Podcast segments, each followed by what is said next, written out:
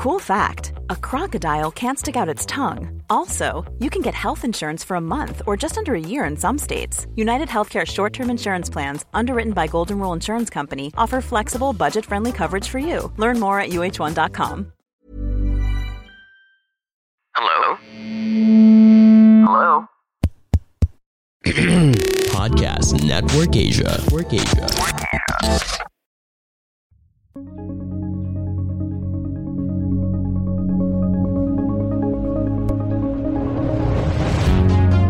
For me, the first one, particularly for young entrepreneurs, right? Particularly for people that are, you know, maybe just getting started in their career. Number one would be to expose yourself, right? To, to get out there, introduce yourself, get introduced to all of these different things that you don't know how to do, right? That you've never that you've never had exposure to and, and, and try to understand it, right? Even if it has nothing to do with what you're doing today, just learn Number two, learn to work with people that are more senior than you. If you constantly are working with people more junior than you, how can you expect to grow? How can you expect to learn, right? So you need to be able to learn how to work with the people that know more than you, that can push you, that can drive you. Number three, identify your North Star, right? What, what do you care about as a company? Setting a North Star as a company, as a business is incredibly important to be able to get all of your people on the same page, get everyone working towards the same thing. Number four, what I'd say is uh, be bold in creating, right? You know, everyone loves a bold, creative uh, disruptor, but also in destroying. This is also including the work that you have done, the work that you've already set up, the work that you've already done. Yes, create boldly, but also don't be afraid to destroy boldly. And good evening, good morning, good afternoon to wherever you are watching my podcast from all over the Philippines and from all over the world. Welcome again to the RJ Ledesma podcast. Now, in the RJ Ledesma podcast, I interview the country's pioneering business personalities and entrepreneurs to learn more about how they think about doing business. What are their success secrets? Can we hack those same success secrets? How they innovated their businesses during this pandemic? And more importantly, what opportunities do they see emerging in this, the new new normal? Is there a business personality or entrepreneur that you would like me to interview here on the show? Please let me know. I would love to have them here and learn from them. Just drop me a message. We are also live right now on Kumu, CBRC TV, Pinas TV, and the Bounce Back Network. Now, if you have been enjoying my podcast and you are learning a lot from it, please do tell more your tell more of your friends about it and subscribe and listen to the podcast. You can also catch us on YouTube. Now, before we start with the podcast, here's a quick shout out to our friends from Vessel. Now, Vessel PH can help you future proof your business by boosting your digital presence and making sure that you can attract more customers and more sales. To find out more about Vessel, please click on the link in my description tonight. Long time no see for me and my guest here tonight. We actually uh, had a quick chat last Tuesday, right before my previous podcast, and I was so happy uh, to talk to him, to throw ideas together with him because we belong basically to the same food business industry ecosystem. I'm looking forward to growing our businesses over here and helping a lot of small and micro food entrepreneurs. My guest here tonight is one of the co-founders of Kraver's Group, which, which is best known for the, being the fastest growing cloud kitchen network here in the Philippines, which is called Kraver's Canteen. My guest tonight is Victor Lim. Now, cloud kitchens, if you aren't too familiar with the concept just yet, he will be explaining that concept here later on. But it truly gained a lot of traction during this pandemic. He built over 11 cloud kitchens across the country. And Kraver's right now currently serves well-known brands such as the Foodee Group, which is which does uh, Tim which does Mesa. They also do Pizza Hut and other private label brands. And in July 2021, Kraver's partnered up with our good friends as well, Grab Philippines, to set up Grab Kitchen for restaurants without physical locations. Then less than a year after, they put up, wow, this is very interesting. And we look forward to discussing this more in the podcast Kra-Verse, basically a meta delivery and dining experience. But more than that, a really, really great piece of news. They've got a new Series A funding, and we will allow our guests to tell us more about it. Please welcome here on the show, Mr. Victor Lim. Vic, welcome to the show. Hey, RJ. Thanks so much for having me, and good to see you again. Good to see you as well. Long, like I said, long time no see. So really great. I, I couldn't wait to talk to you again. So I took the show for an opportunity to talk, for us to have a, a very a loud conversation and, and a shared conversation uh, with all the entrepreneurs out there. So, VL, Great. big news. Actually, this is this is very interesting. We've been planning for this talk, but you know what? A great, you know, I was going to share really great piece of news about about Kraver's here, but something overtook that because this morning you just found out that you were one of 300 across Asia Pacific to be third, uh, Forbes 30 under 30. That, that that's very exciting. Tell us a bit more. How, how just how, how just how how blown away is your mind by this? super, super. I was, you know, I, I, had woken up in the morning and it was the first email that I had received. And I mean, throughout the whole day, I was still trying to just collect my thoughts and trying to go about the day as if nothing had changed. But um, no, I mean, super wild. I'm still a bit in shock. Um, you know, it's an incredible honor. Uh, obviously, just to be recognized by Forbes is already really incredible. And then on top of that, yeah, I mean, I think there were only something like um, like seven. There's just seven of you from the Philippines. Um, I, That's you right. You shared an article, you know, something like seven Filipino companies that had been recognized. So definitely, just very hard, you know, happy to be a part of that, even at all. yeah, and, and and having said that, I mean, just I for some people, I mean, I appreciate how just how massive this can be, but then can you give us just an idea for those who might not be aware, just how I guess crucial it will be. I mean, in building the image of, of, of Kraver's campaign, how crucial has is it that, that you were identified as one of Forbes 30 under 30? How, how, how do you feel about that? Uh, yeah, I mean, it's it's huge. Uh, I mean, it's great, right? So, so you know, I think anytime you can get some sort of acknowledgement from these, um, you know, larger companies, larger establishments, right? It's really just a, a, show of credibility, a show of, you know, the hard work that you've put in. I mean, it was definitely a long process, right? The whole process of getting, you know, um, nominated, getting selected, the interviewing process and all of that but definitely relevant, right? Um, I, I, mean, it's a cool acknowledgement, uh, but really, I think it's uh, it's just a great thing to be able to share with the team as well, right? Everyone has been working very hard for it. Um, I feel a little bit bad that it's only my name, when in reality, right, there's really so many people that that have been working towards this that have made this very possible. But definitely, you know, we're we're uh, I mean, it's a great sign, right? Uh, again, a, a very big honor. Yeah, I know that your folks are based out of Korea. Did you let them know the good news? Do they know? I did. I did. They were super excited. Yeah, I mean, definitely very good uh, news to share. Um, yeah, I, I, I know it's, it's still a day of sharing. yeah, it's just. It's, I mean, I mean, I'm, I'm guessing it's still overwhelming. So again, guys, let's congratulate uh, Vic on this honor, not just for us, but for the country, really here right now. And on top of that one, so let's share the other piece of great news. It came out a couple of weeks ago, but this is really uh, this is fantastic news, not just for your company, but again, it's great news for the momentum of the uh, Philippine ecosystem, basically tech startup ecosystem. That you guys just got your Series A funding. That's about three million dollars to help build Kraver's Canteen. Now, this is there's the, it's it's great news on on many levels. First, of course, obviously, it's an affirmation of what you guys are doing over here. Uh, but more than that one, um, it's the first time that the venture capitalists behind your Series A are actually investing here in the Philippines. Tell us a bit more about that, but just how big is it that you got Series A from a particular venture capital fund called Quest? Yeah, so uh, it's a huge milestone actually, and I think um, I, I, you know, again, such an honor to be a part of that. But I, you know, definitely to your point, right? Um, it's very indicative about you know what's coming ahead, not only for you know for us as a company, but more broadly for the Philippines as a whole. Um, you know, I think uh, you know anyone who's been in the startup ecosystem the last few years you know, raising from regional funds is notoriously difficult for Filipino companies. And it's because, I mean, it's several different reasons, right? Philippines in general is quite a tough market to crack. And, you know, there are very few companies that have shown their ability to be able to do this.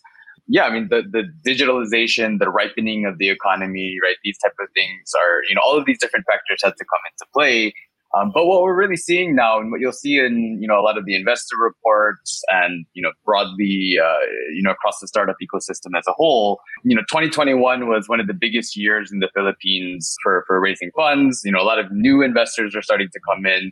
And this investment from Quest is, is very attractive, um, very interesting for a couple of reasons, right? So number one, obviously being Series A, very attractive, very cool for us as a company. But Quest is, uh, you know, notoriously one of the more difficult companies to get a hold of because they're backed by Temasek, the, the sovereign mm-hmm. wealth of Singapore. So their whole process is very, very stringent, very tight, right? They look for very specific things. They need to have very sure proof of concepts right? So by Quest coming in and saying, "Hey, this is going to be our first investment into the Philippines," um, it's a good show of faith from them. I know that they're already in discussions with several other companies, right? And and they definitely intend to continue investing into the Philippines. So I'm just happy that we were, you know, kind of the one to open up that floodgate, right? Uh, but uh, yeah, I definitely think that in the broader picture, in the broader sense, it's much more interesting for the Filipino market as a whole.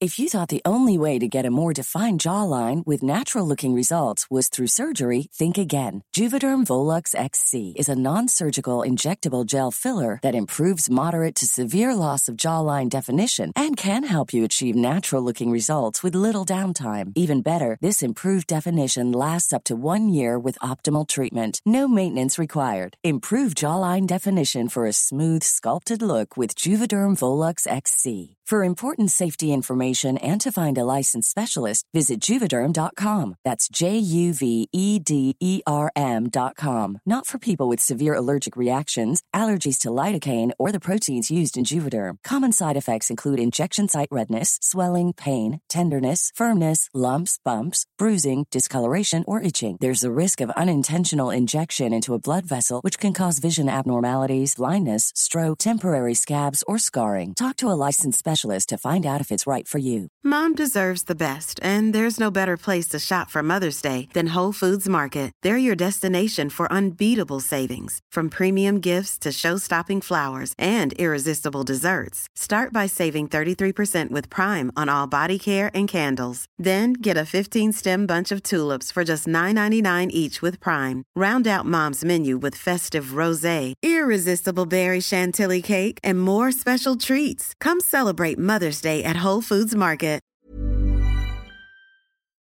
And who are the other companies? Just curious, who are the other companies that the Quest has invested in that, that you know we might be familiar with?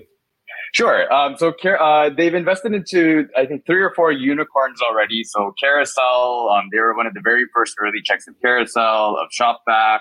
Yeah, I mean, so, so a couple of other, uh, you know, they invested into Yummy Corp, which is one of the largest in the um, the largest B two B cloud kitchen in Indonesia, as well as a couple of other cloud kitchens in the region, in fact. So um, it's interesting because definitely when they think about a category or when they think about a segment, they really want to make sure that they're you know picking the best bets across several different segments, right? So we were actually the third or fourth uh, cloud kitchen investment from them. Um, but yeah, I mean, generally, right, they, they invest across the region, all countries, right? They put a lot more money into Singapore, into Indonesia, of course, in the last few years. Um, hoping 2022, 2023 will you know be the years of uh, Quest coming more into the Philippines. Great news, and thanks thanks for helping usher in Quest into the country. Now, for the for the people who might not be too familiar, uh, I just need to step back again. I know we've done this in several shows, but then what exactly does it mean when you get into Series A? Uh, how do I mean? I know obviously there's a what they call pre-Series A or, or, or over or even angel investors what does it mean when you get the Series A? What stamp of approval do you need, or what the, what are companies looking for, and what amount is, is Series A?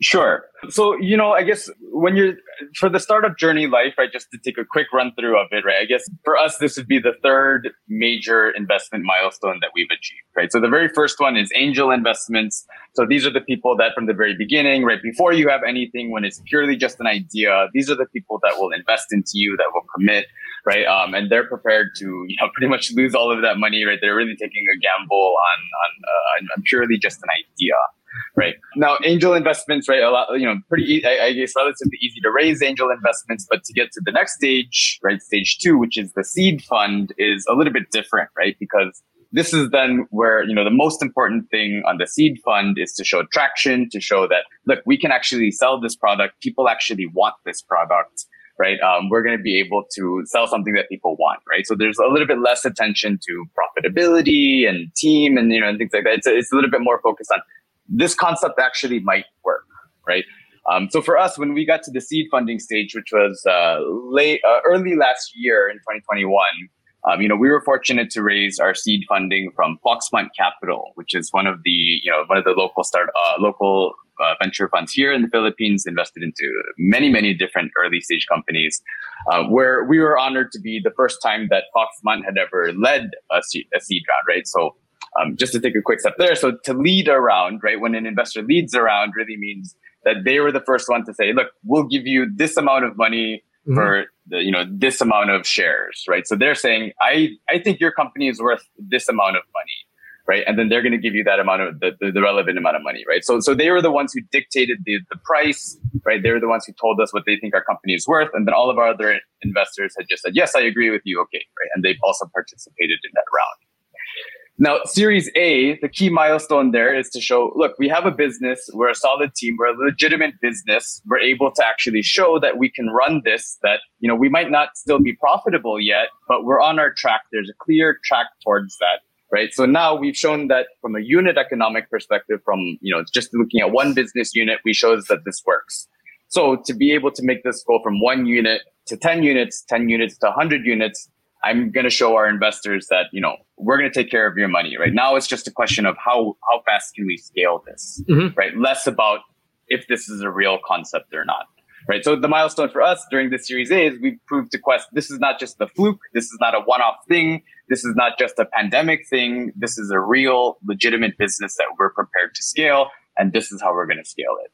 And I'm just guessing. I mean, this is my presumption: is that because they've been investing in several cloud kitchens across the region, I'm guessing that they get they get you to, to talk shop with your other fellow cloud kitchens in other countries to see what are the best practices because I mean that's their that's their money. So I hope I hope that that's benefited you. That might be one of Quest's uh, investees.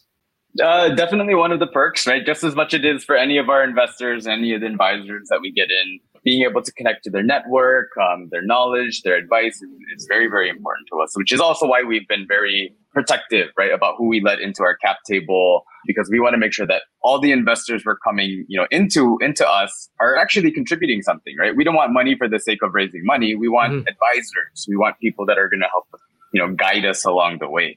And talking about cap table, term that I'm familiar with, maybe for the others. I hope you don't mind, let's step back. What does cap table mean? So for people going first timers, doing startups, going, what's a cap table? Or why is it important? Sure. So cap table is your capital table, right? So basically what percentage of your company is owned by which people, right? So, um, you know, the founders, when they create the company, right? If they're the only ones that were creating the company, they would own 100% of the company. Let's just say as an example, right? And then as they raise investors, they say, Hey, okay, if you give me just as an example, $1 million and I'll give you half of the company, right? So then now the investor has 50% of the companies and the founders have the other 50% of the company right? And then as you keep raising around, you keep saying, okay, look, I'm going to create this amount of shares. I'm going to give away this amount of the company uh, for this amount of money, right? So over time, as you get more investors, right, different investors will hold a different amount of each, you know, of, of the shares of the company, uh, which kind of dictates how much, you know, if we are able to exit, if we are able to get acquired or IPO or whatever, that would ultimately be their share of the overall profits, right? Got that. Now, the, the other thing I find very interesting right now is that, and on the show, it's not, it's, um, you know, I've had so many people, uh, expats or people, you know, uh, not of Filipino origin who, who actually came over here or were already working here, then put up their own business. And, and for you, Victor, I understand that you, you, you were in the country, but you also, you've traveled extensively, you worked abroad extensively. What did you find as, as why the Philippines is a great place to do business? Because sometimes many Filipinos are very jaded by their, you know, by, by living here. They go, you know, there's, there's so much uh, inefficiency, it's so much red tape, so much. I guess some people there's some so much corruption. They go, I want to live, I want to migrate somewhere else and, and live somewhere else. But then there are people like you who are actually coming to the Philippines and saying, you know, putting on your entrepreneurial hat and saying, hey, there's a lot of opportunity over here. So help us better understand, like for yourself. You, you mean you, you made the Philippines your home? You became Forbes 30 under 30 here in the Philippines. That that, that says something. So what, what are you seeing about the Philippines that you think uh, makes it, I guess, stand out? Yeah. So, uh, well, I mean, first and foremost, of course, for personal reasons, for, for, I mean, obviously, beautiful country, beautiful place to be. People spend their whole lives working in the US or, you know, London or wherever, and just to be able to vacation here for a week or two, you know what I mean? Uh, so, in personal reasons, there's a lot of other reasons. I, uh, you know, I was also very fortunate to meet the love of my life, who happens to be Filipina. Um, so that, of course, contributes to the factors as well. Um, but you know, um, generally, so so early on in my career, I, I was able to spend some time in Indonesia um, when I joined the Zalora team there, uh, very early days. And then, you know, I spent a couple years there before I, you know, transferred to Singapore. Spent a couple years in Singapore. Uh, continuing to do that kind of work before I, I, I returned to, or not returned, it's before I went to London um, to do my own kind of startup there before I came here to the. So that was a bit my journey, my, my route there.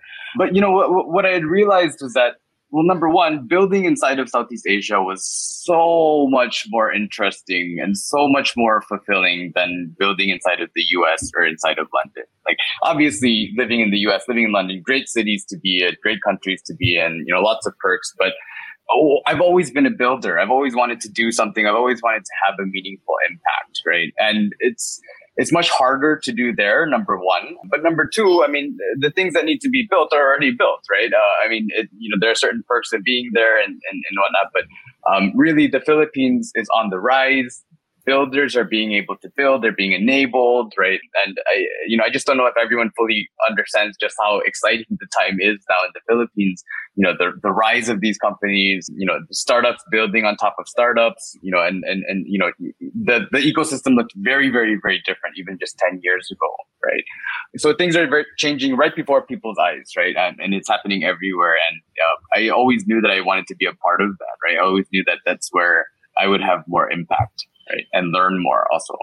And uh, I know that your background is e-commerce. That's a bit more. I mean, people don't realize that we're one of the fastest growing e-commerce countries, yeah. not, not, not not just in Southeast Asia, but the world. And you're not yeah. you're not the only one to have noticed this one. Tell us a bit more about that because that that's uh, one of your backgrounds. Yeah, I mean, definitely. I mean, it went from zero to 100 real quick, right? Um, I mean, the, the adoption of mobile phones, of smartphones, of Facebook. Um, I think, right, Philippines is still considered one of the largest Facebook nations in the world. Uh, I mean, it's wild, right? So, so you know, I, part of the reason I think is, is for that, right, is that the the consumer and the private, you know, our company type of sectors, you know, these technologies infiltrated the com- uh, in, infiltrated the country very very quickly right and people were able to get access to these type of things much more quickly than you know some of the infrastructure or you know government or some of these other slower plays that take a bit more time and so yeah i mean the consumer goods were coming in. These consumer behaviors are coming in very quickly and being adopted very quickly um, you know, one of the kind of numbers I always like to throw out is that, you know, Grab Food only came into the country 2018, right? Um, which is only four years ago, which is kind of crazy to think about, like how many people wouldn't have been able to survive the pandemic without Grab exactly, Food. Right? Exactly, exactly. so, I mean, these things happened very quickly. It escalated very quickly. The pandemic made everything 10 times faster, right? In terms of digital adoption. Um, but even, you know, with or without pandemic, the Philippines was on the right track. It was on the right move you know, coins.ph, uh, which had done one of the, you know, the first major uh, exits here uh, in the Philippines, right? I mean, it, it, it, became one of the first crypto countries, one of the first, um, you know, blockchain companies leading in adoption of this, you know, NFT web, web three type adoption. Um, you know, so, uh, Philippines is really, really, I, I mean, going from zero to 100, right? It's adopting very, very quickly. And, and Filipinos are very smart, right? And they're really realizing what these opportunities mean and everyone's just scrambling to to to get a piece of it right Oh, fantastic. Th- thanks so much for, for clarifying all these things. And it's, it's always very nice to hear from an outsider's perspective of just how, how much potential, rich potential there is here in the country. Now, let's let's move on now because, you know, I didn't give you a chance yet to explain what Kraver's Canteen is all about. But, you know, how would we, if you were to give this, you know, when you were pitching this to investors, what was your, what was your, I guess, your investors' technical pitch that you were giving to the investors of, of what Kraver's Canteen was all about? Yeah. So, you know, when we first started out, to be honest, we didn't know what we were looking for, right? We knew that the cloud kitchen model had merit to it. You know, we had seen some of the cloud kitchens around the world, uh, most notably from Travis Kalanick, the former founder of, um, of, of Uber. Uh, Uber, yeah right? Um, the former founder and CEO of Uber, he created this company called Cloud Kitchens, which had raised, you know, $400 million a couple of years back, made global headlines and all of these things. Um, so, I mean, there was some awareness around it, right? Um, of course, with Grab Food, you know, rising, Food Panda rising, the digital food system, you know, the, the game here was definitely increasing, right? Um, and, and definitely the people were, you know, starting to adopt this behavior. So we knew that there was an economy here that was developing and very few players that were giving dedicated attention to it, right? Most restaurants were just thinking about it as an add-on feature, right? So we knew that there was some opportunity here. We didn't know exactly what it was, but that we would try and that we'd flesh it out, right? So the, at the very beginning, when we had started out, you know, the very, the very, very basic principle of a cloud kitchen is we serve food for delivery and takeout, right? We don't have the dine-in portion. We're not a restaurant. We don't have the ambiance. We purely focus on the kitchen operations, right? So, you know, early on in the pandemic, most people really just thought about it as, well, restaurant without the dine-in, right? And during the pandemic, of course, everyone was a cloud kitchen, literally, right? Literally every single F&B company was a cloud kitchen. Uh, all of these entrepreneurs were also building their brands, um, you know, building out these things. So, so uh, you know, there's so many people that can legitimately say, I was running a cloud kitchen during the pandemic, right? Mm-hmm. Um, but for us, what we realized is, okay, that's just the very first step, right? But for us to really be the leader in this, we need to continue to understand it, to continue experimenting and continue to keep trying to figure out what this opportunity means for us and how do we utilize that to our advantage right? So our model has evolved quite a bit over time right? We do services we we, we have subleasing we you know share the space with our brands we share manpower with our brands um, logistics the infrastructure right? We're able to commercialize all of these things to be able to help an f&b brand grow online right Wow. Um, so which is yeah. so when, you when you began this, which is which I find pretty interesting when you think about it. Okay, so I often ask people, you know, the what pain point did you start with? I mean, that that's the first way to think about it because yours came from the idea that there there is a. I mean, I'm trying to think. I'm just trying to reconcile things. The cloud kitchen concept seems to work abroad. Let's bring it here. But then uh, let's let's try the model for the Philippine experience. So that was more where you were coming from, and not coming from there's something missing or there's something being underserved over here. If you don't mind, maybe you can help bring me through that. You know, how, how did you how did you go through that that entrepreneurial process to say finally let's let's get things off the ground? Yeah.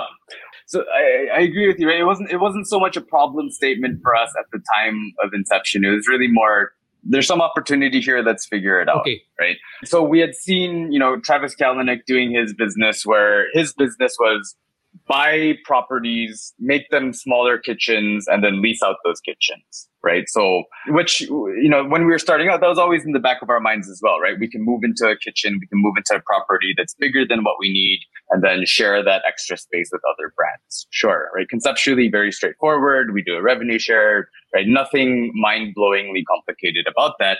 But the thing is, then what does that really make us, right? That would we didn't want to be a real estate company. We're not trying to compete with the malls. We're not trying to be, you know, just to create buy properties and flip them.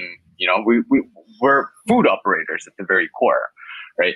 Yeah, I mean, eh, eh, but nonetheless, we, we knew that that was a starting point, right? So we were building our own brands. We were pumping food out, trying to understand what a cloud kitchen operation looks like, so we can start developing service solutions. But then meanwhile, we already started with the very first thing that we could think of, which was to share the space, right? And then we got very early partners like Tiger Sugar, Taco Bell, Dairy Queen, uh, who, you know, wanted to work with us because they wanted to save costs, right? We were able to offer that to them. Great. Now, as the pandemic continued, I, I, don't think anyone expected the pandemic to last two full years, right? So, mm-hmm. um, you know, early on, a lot of the brands were resistant. They're saying, no, don't worry, you know, just survive the first couple months or whatever. But as the pandemic raged, suddenly everyone was thinking, oh, okay, well, you know, now I need to actually figure this out. Now I need to actually understand what this means.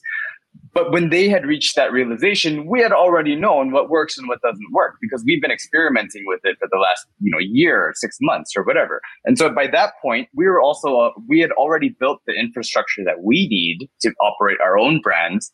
And then we were able to come to, you know, turn to these other brands and say, Hey, look, we understand exactly your pain point. We've gone through this over and over and over and over again. Here's how we can help you. Here's all of the things that we can offer. Now, not all of these brands need all of these things, right? Some of these brands have different realities, right? Some of them are very friendly already to be operated in kiosks, or some of them are, are very protective about certain aspects. So we realize that. We recognize that. We're not going to ask a brand to do something that they're not comfortable with. But our service solutions have become so robust over the course of the pandemic that we suddenly realized, look, we can actually work with all of you guys. We understand all of your pain points. It's just a question of which ones are the most important for you. And then how do we address that for you? Because we've already suffered this and we've already figured out our own solution for it. Great. So it was sort of like something that you, it's like you were, it's like, I, I would call sort of like management on the go. So, um, and, and as you were doing that, my, my my thinking is just this one that you were able to bring in investors but even if you weren't too clear on where you were going i mean that was i mean for me as far as i'm concerned i mean if you look at older, more traditional investors, they were going to go, I'm not going to give you my money and, and let you uh, let you figure things out on the way. But that, for me, that appears to be what the investors here were looking for. That that you know, put it up and let's see where it takes you. Is that is that a correct understanding or, or uh, somewhere where, where the where the I mean, you have to be in the same shared value with the investor, right? Yeah, yeah. No, I mean, uh, you know, when you say it out loud, I guess it does sound a little. It sounds a little bit silly, right, for us to not really know at the time we had started. But you know, the reality is that's what most startups are, right? Most startups are they have some idea, they have some ambition, they want to try to figure out how to solve it. They don't know they don't know exactly how they're going to solve it, right? If they knew, then that company would already exist, right? So, I mean, it sounds a counter. It sounds a bit counterintuitive, but that is kind of the reality of it, right? That we, you know, had some sort of value, you know, some sort of statement, something that we wanted to test, and that you know with the angel funding that we had received we were able to do some basic initial testing of that proof of concept right? But you know to your question earlier asking about angel fund seed fund series a this is exactly the point was that by the time we reach seed funding if we're going to get a legitimate institution like foxmont capital then we need to be able to show like this is we're no longer just shooting in the wild. We're not shooting in the dark right? We have something that we're working towards. We're still not there yet but we know what we're working towards now right and that was really the milestone for seed round right to be able to show we know what we're working towards we're not there yet but we're working towards it right and then series a now again just to reiterate is now okay look we've done some initial proof of concept now let's scale it right? Before we get to Series B, which is then, okay, we've already scaled it. We're going to continue to scale it, right? Series C and Series D onwards, right? Yeah. Uh, and this is what I find equally interesting that you, that you're, you're one of the co-founders and you've got, you've got really great partners on board, I must say. Of course, Eric Dee, we've had him here on the show before for Foodee. He's very strong in the restaurant industry in his own right. And you've got Victor Mapua. Tell us how he's able to, I mean, I'm, I'm trying to figure out right now, how did the whole sort of group come together? And you know, uh, this is a perfect mix of personalities, I, I would say. Tell us, how, how do you build a great startup team like that? Or how do you find great co-founders like that? This one was very interesting. So I, okay, what I will say is that our startup origin story is a little non-traditional. You know, most startup stories go that you have co-founders that, you know, had some idea, they came together, they started building on it, then they raised their investors and then, you know, so on from there but in our case, it was actually a group that had come together from the very beginning. So guys like so I mean the three co-founders, we all had some indirect ties with each other, but we had guys like Paulo Campos, the CEO of Zalora, um, and and you know Brian Cu, the you know the former CEO of Grab, and um, uh, you know Chris Po from from Century Pacific and chairman of Shakey's, and and you know all of these different players that had come together and were saying, look, something is happening here. Something is happening in this cloud kitchen space, and, and we don't know exactly what it is. Let's try to figure out what it is, right? So early days, we were, you know, then that was when I had come in with the team and we started to put together some ideas. You know, we had formulated this idea. We had started our meetings. We had, you know, kind of putting together all of our plans two or three, you know, two or three months before we had even considered incorporating. Um, right, this was in 2019 before the pandemic so quite a few steps to get there, right? And so I was a bit fortunate, I guess, in that sense to you know have started with some pretty great partners to begin with, uh, you know, which I, again is non-traditional, right? But yeah, I mean, definitely the importance. Uh, I think from the beginning, you know, we had all known that the partners that we bring in, each one of them are going to be uh, extremely important, right? And each one of them needs to contribute something very different and, and, and very valuable to each other, right? So um, even between the three co-founders, just for reference, right? So, so my background is always more in kind of like tech and, and, and digital disruption. Um, you know, where I had known guys like Paulo and Brian from my Zalora days. Eric obviously is our food guy, right? Um, you know, re- really being able to bring in that knowledge, his expertise um, from his business for the last 30 years. Uh, and Vic Mapua, you know, our finance guy, um, you know, with, with HSBC and a couple of traditional retail businesses. So really different personalities that had come together. And we realized collectively between all of the partners that had formulated this idea, look, this is the group that makes sense to run the business. This is how each one of these different players can contribute different things. And we had assigned roles and kind of fixed everything very early on, right? So while I was very fortunate to have that jump start, you know what I would say in previous startups, uh, that wasn't always the case, right? And and so definitely what I would say is, uh, you know, for for entrepreneurs, whether aspiring or current, you know, having that strong team, having strong co-founders, having strong investors, incredibly important, right? There's no way you can do it on your own, right? Unless you're, you know, a certified genius. You know, you can't do it on your own. It's so incredibly important to, you know, have the right partners, to have the right team, you know, from the very beginning. Now, you were able to grow from one cloud kitchen to 11 cloud kitchens uh, amidst this pandemic. And you were telling me earlier on that, you know, you, you developed sort of like customized solutions or customized partners. So it's, mm-hmm. it's not really the cloud kitchen as we know it. It's actually the Kraver's business model for how a cloud kitchen should work, everything else. So just help me a, a better understand right now, when we're looking at what you guys are doing, what exactly is the business model of, of, of, what you guys are doing and what makes it different without revealing i guess your secret sauce no but what makes it a bit different now uh, from other people trying to put up cloud kitchens so you know i think the, the, big idea behind what we're building and what we're working towards is that okay so so okay the, the, the first and foremost the big idea behind our company overall right what we're trying to achieve is the maximum amount of food in the minimum amount of space, right? Broadly, that's what we're trying to achieve. How do we output the most amount of quality output food that people actually are interested in in the minimum amount of space, right? And there's a lot of different ways that we can go about that, right? Whether we build our own brands, whether we build partner brands, or we're operating as services, or we want to play it as a purchasing game, right? There's, there's a lot of different things that we can experiment with. But at the core of it, that's what we were trying to accomplish, right? Is, is trying to really optimize kind of the sales potential per square meter right? So w- when we were first starting out, really, right, we just we needed to understand what it was, what it means. How do we solve these pain points, right? Us building private label brands, we had to suffer through these same problems, dealing with the aggregators, dealing with suppliers, dealing with price changes, dealing with logistics, all of these other things, right? Um, and so we had built this incredibly large and powerful back office infrastructure, right? To be able to handle these quick service aspects, right? We wanted to pump out, you know, 20 different brands coming out of one location, but all 20 of these brands need to be able to fulfill their deliveries in 10 to 20 minutes, right?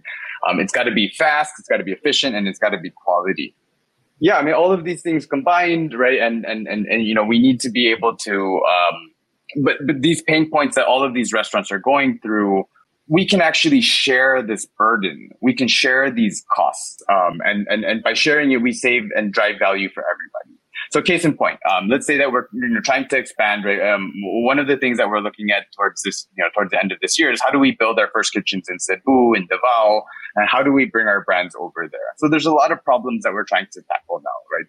Logistics, the freight, the, the, the commissary, the warehouse, right? All of these, uh, all of these problems that we're trying to deal with where we're trying to set up this infrastructure and when we talk to our partner brands, we realize, look, all of them haven't, ex- or not all of them, but a lot of them haven't expanded into Cebu or Davao for these exact same reasons.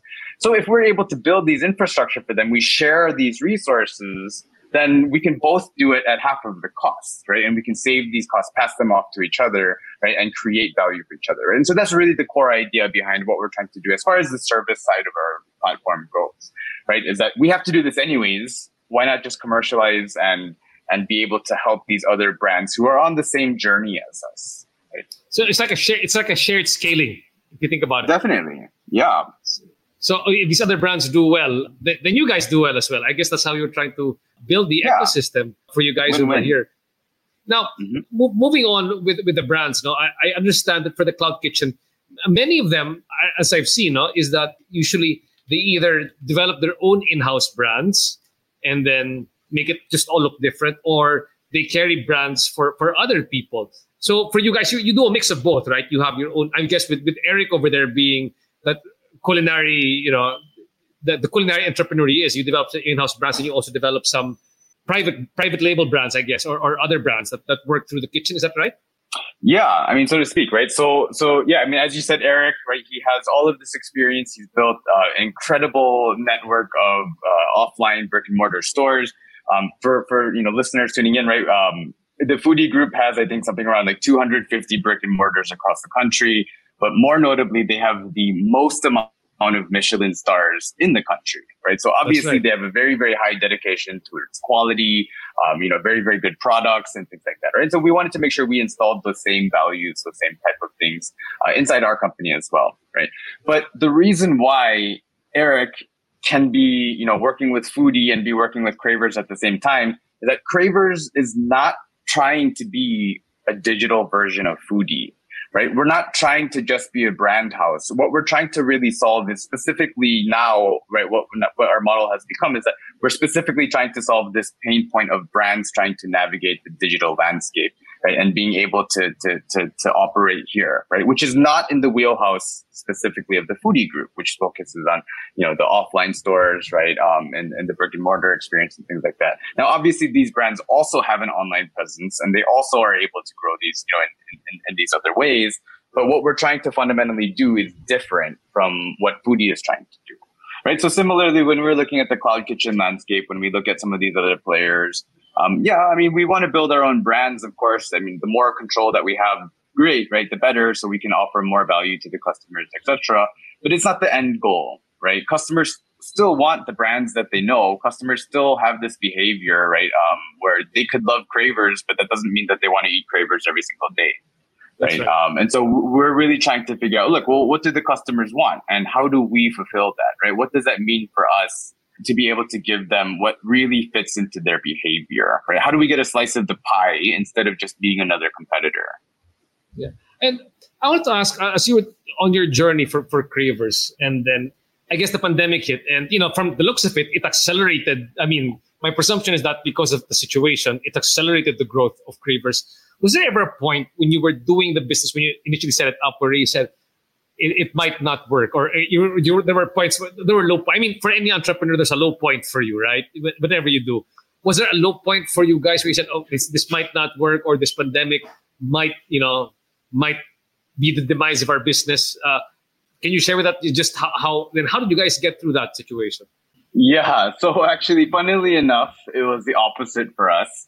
So we had incorporated you know we were putting together ideas q4 2019 uh, incorporated January 2020.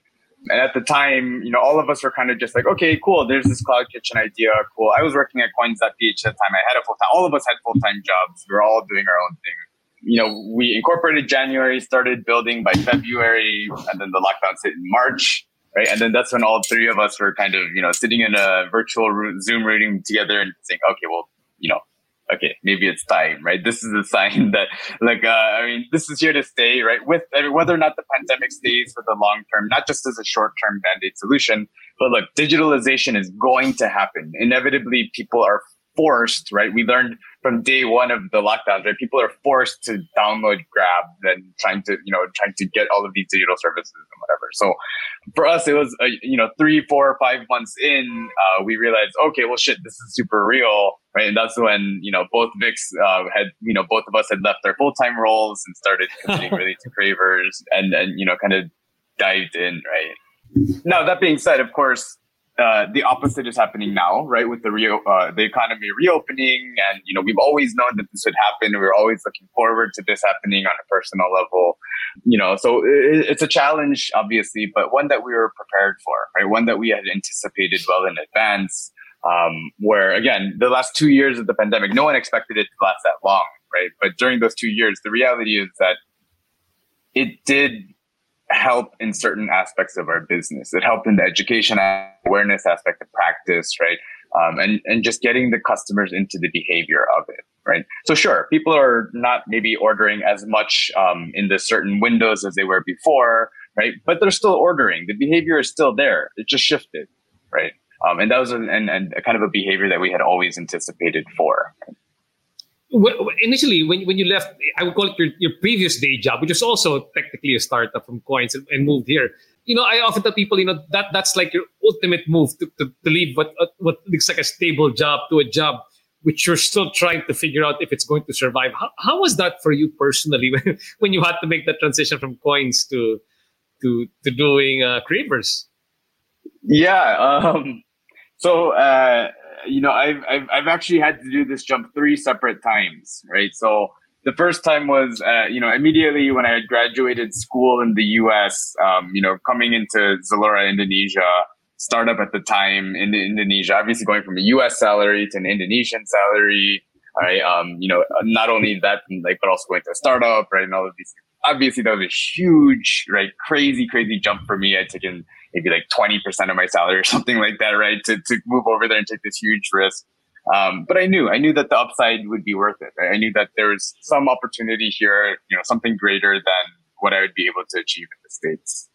Um, the second time I had done that, so I had already then made that first jump, you know, to going to Zalora, climbed all the ranks, made it to the global team again, climbed the ranks.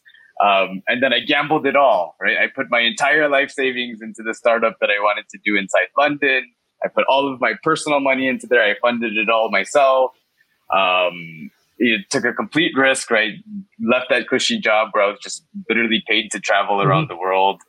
Um, I, I, you know, I left that to do my own thing, which, uh, you know, as much as I would love to share a success story there, uh, you know, the reality is that that startup didn't survive past its second year. Um, so that would mean obviously that was a challenge. I mean, but uh, it was a it was a risk that I had signed up for, right? I had known that as an entrepreneur that that was totally a likely possibility of that happening. Um, and then I got into coins, uh, which had, you know, at the time just been acquired by Gojek. So they had, you know, money in the bank. They were hiring people, right? They're giving us projects, right? There's lots of things happening. So I mean, I had a cushy job. I mean, I had it super, super relaxed, right? Um, and, and, and, and uh, making, you know, pretty good money. And, and, you know, the same, same thing was, okay, well, I love what I'm doing with the coins. Obviously, great team, great leaders, great mentors. Um, but I've always known I was a builder. I always knew that I was going to do something myself. So here we go again, right? same thing, right? Taking, take. I think I took this time. I, my salary went down again, like to like thirty three percent of what it was the year before that. Like I, am used to it, right? I'm used to taking these gambles because, right? No risk, no reward, right?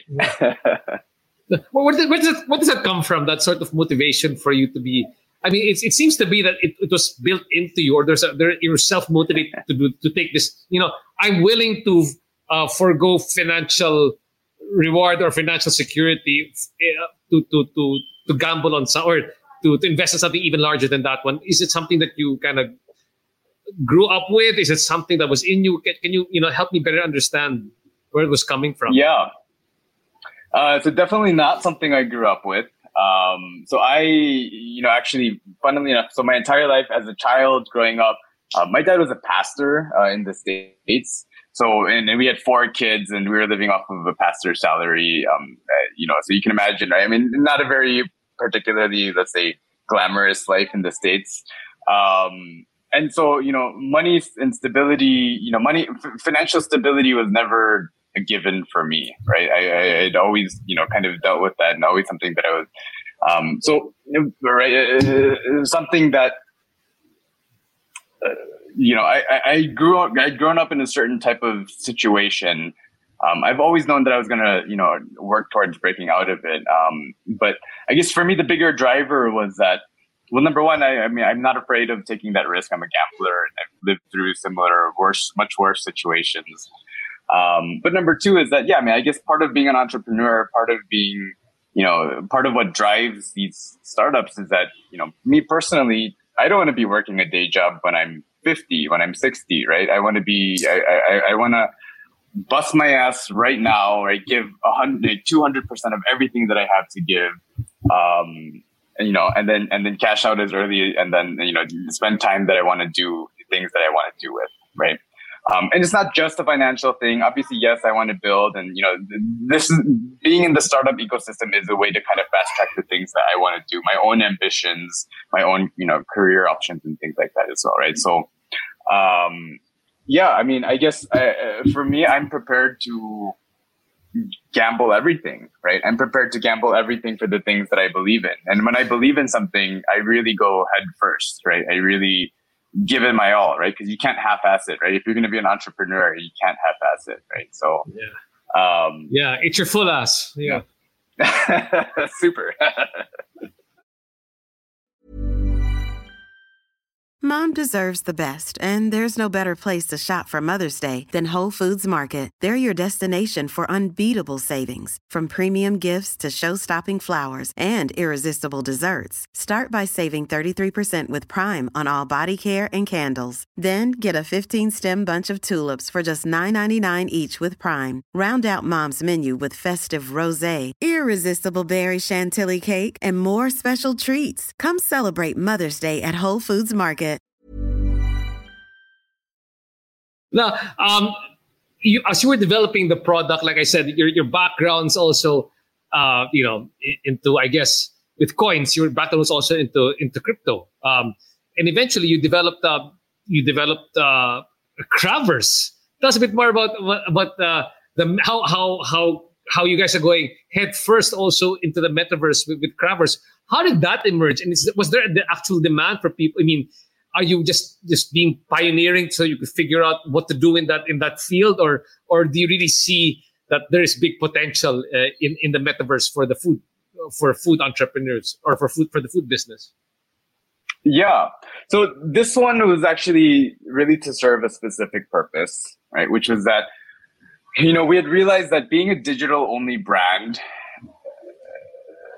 there are a lot of there are a lot of perks to being a cloud kitchen and where you know we can operate a lot of brands, we can save costs, blah blah blah blah. But there are very few advantages of being a digital brand, right? Um, where in the sense that it's hard to build loyalty for something that people have never seen, right? It's hard to build loyalty when you know in, in an online space if you don't have any sort of offline presence. Right. And they've only seen it online. How do you convince people? You know, how, how am I supposed to convince someone that my burgers are better than you know, a McDonald's burger, Army Navy burger, right?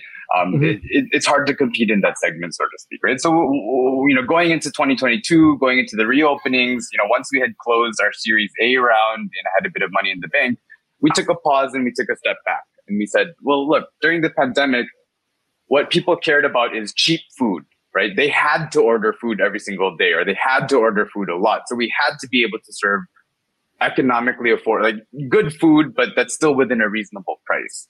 But with the reopenings now, the use cases are different. It's not just cheap quality, like cheap in quantity anymore. It's experience. It's like now I'm competing with the dine-in segment. Now I'm competing with the brick and mortar. Now I'm competing with these different things. So we needed to change. We needed to do something that being a digital only brand would play to our advantage, not to our disadvantage.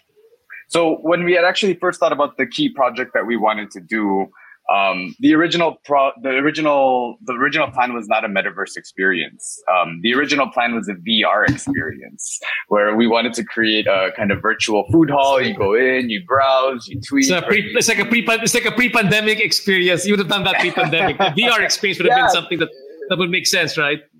Yeah, definitely. And and so uh, really we wanted to create a space where people can interact with our brand, something that, you know, is going to make someone go, "Wow, okay, that's cool. Like I understand it a little bit better." Right? It's not just some random random square inch on the uh, on your phone. It, there's a whole experience. Um, now, unfortunately, uh, the VR experience that we had developed was not very good. so we didn't end up pushing forward with that one. But then we were able to find a couple of other good technologies in the metaverse segment um, you know, where where really the whole idea behind the Kra-Verse was that we wanted to be able to introduce the brands as if it were a physical space, right? When you're in a real food hall, um, you know, and Eric runs several different food halls. He knows this physically firsthand, right? Um, but we wanted to create that same vibe where you can walk in, you can look around, you can see the brands, you can interact with the brands, uh, you can interact with the other customers, right? To be able to walk around with each other and um, to be able to interact with our staff. Um, so that was really the idea, right? It, it, at the end of the day, it's not that we suddenly expect everyone to start going there and placing their orders. Like, no, we know that people are still going to be ordering from Grab, right? We know that people are still going to be ordering from from from our website or wherever people are ordering from. Um, but this is it was really more of a way for us to say, here are our brands, here's our work, right? Come come meet us, get to know who we are, uh, right? Which is something that we weren't able to do in the offline space right? So really more for brand awareness, brand recognition. Um, and I think going forward, I think this is what we'll start to see a lot of the metaverse being used for, right? It's for brand creators. It's for artists and, and, and local creators, right? Um, and I think that's where we're going to start to see really the most exciting developments coming up in the next couple of years. Uh, truly, very, very exciting.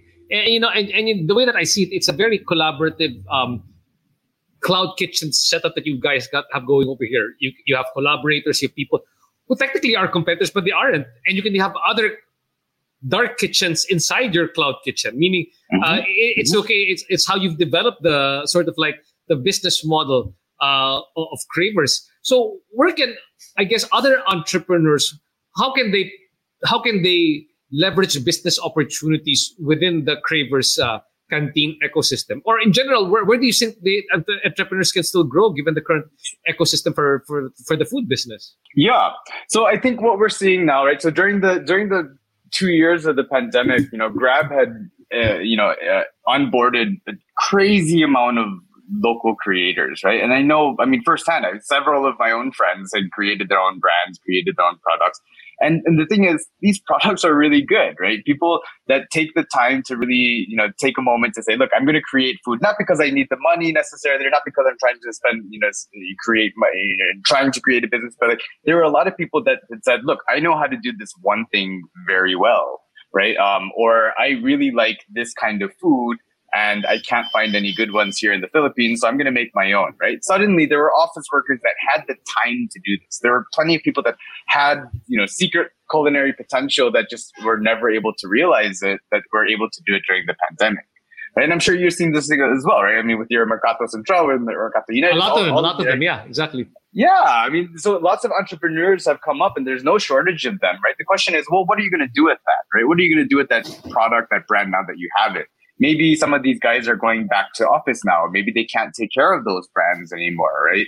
Um, so, so what do they do with it, right? Sayang, to, to be able to, you know, to not be able to do mm-hmm. anything with it. So, so that's where Kraver's comes in. We say, look, we understand that whether you're a, a single store location or you're an international franchise or whatever, like you need to make money, right? You need to sell your products and you have your limitations, right? There are certain things that you can and can't do. So let us work with you on that and let us fill in the gaps where, where you can't, right? So there are some food entrepreneurs that just say, look, okay, I, I, right, I, I have this product. I want to grow this brand. I trust you guys to run it for us, right? Here it is, right? And then we run it for them. We help grow it for them, right? And they're able to reach now 10, 11 locations, you know, compared to their home kitchen that they were just in before right? Um, and, and, and they're still making money, right? They get a cut from that. Um, mm-hmm. and, and, and, you know, we're able to take these brands and really help them grow.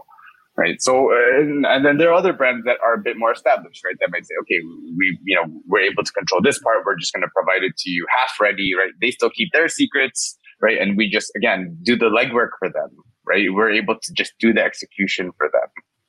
So really the flexibility is, I think, what is most applicable and relevant for these entrepreneurs that are looking to you know figure out how to grow their own brands.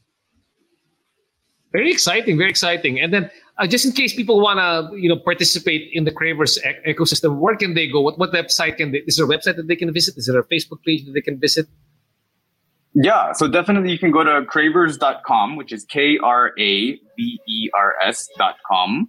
Um, you know, that's where you can find more information about us. But um, if you're a brand or if you just want to get in touch, you know, you can reach us at hello at kravers.com or bd at kravers.com. Um, and definitely we'll be able to, to get you connected and learn more about your product and how we can kind of help grow that together. Got that. And, and as we, you know, I, I wish we could talk uh, talk at more length. And I know that you, you're you've got the gift of gab, and we can keep on going if we had to uh, over here.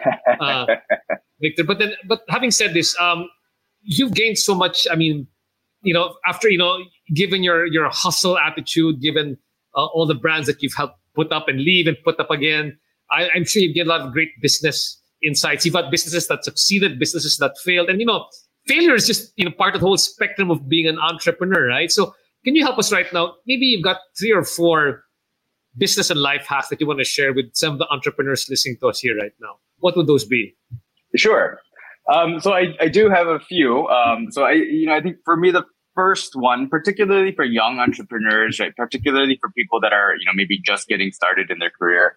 I, I, guess maybe I should rephrase these in light of COVID, but number one would be to expose yourself, right? To, to get out there, introduce yourself, get introduced to all of these different things that you don't know how to do, right? That you've never, that you've never had exposure to and, and, and try to understand it, right? Even if it has nothing to do with what you're doing today, just learn, right? Get exposed, right? And, and meet as many people as you can. Um, number two, so uh, I think this one is super incredibly important for me, uh, which was learn to work with people that are more senior than you, right? Um, if you constantly are working with people more junior than you, how can you expect to grow? How can you expect to learn, right? So you need to be able to learn how to work with the people that know more than you, that can push you, that can drive you, right? Um, and to be able to manage that, right? Um, number three, so I, would say is identify your North Star, right? What, what do you care about as a company?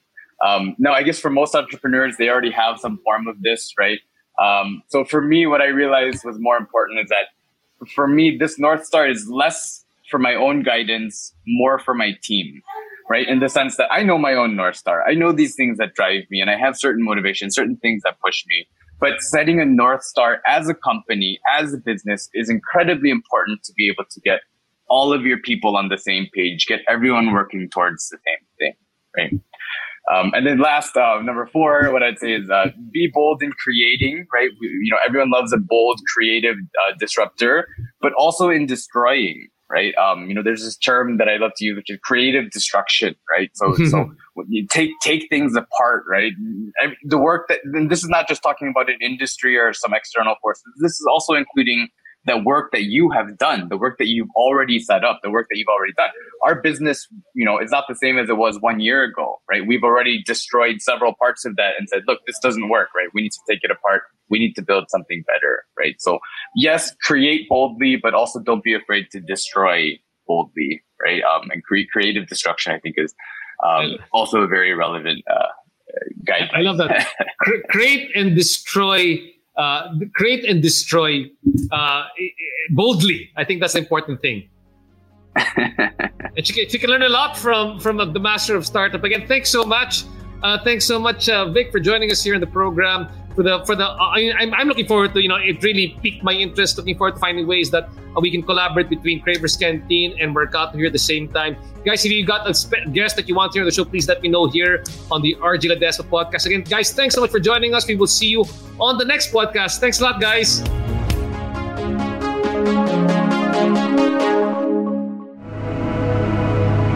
The views and opinions expressed by the podcast creators, hosts, and guests do not necessarily reflect the official policy and position of Podcast Network Asia, the hosts of the program, or other programs of the network. Any content provided by the people on the podcast are of their own opinion and are not intended to malign any religion, ethnic group, club, organization, company, individual, or anyone or anything.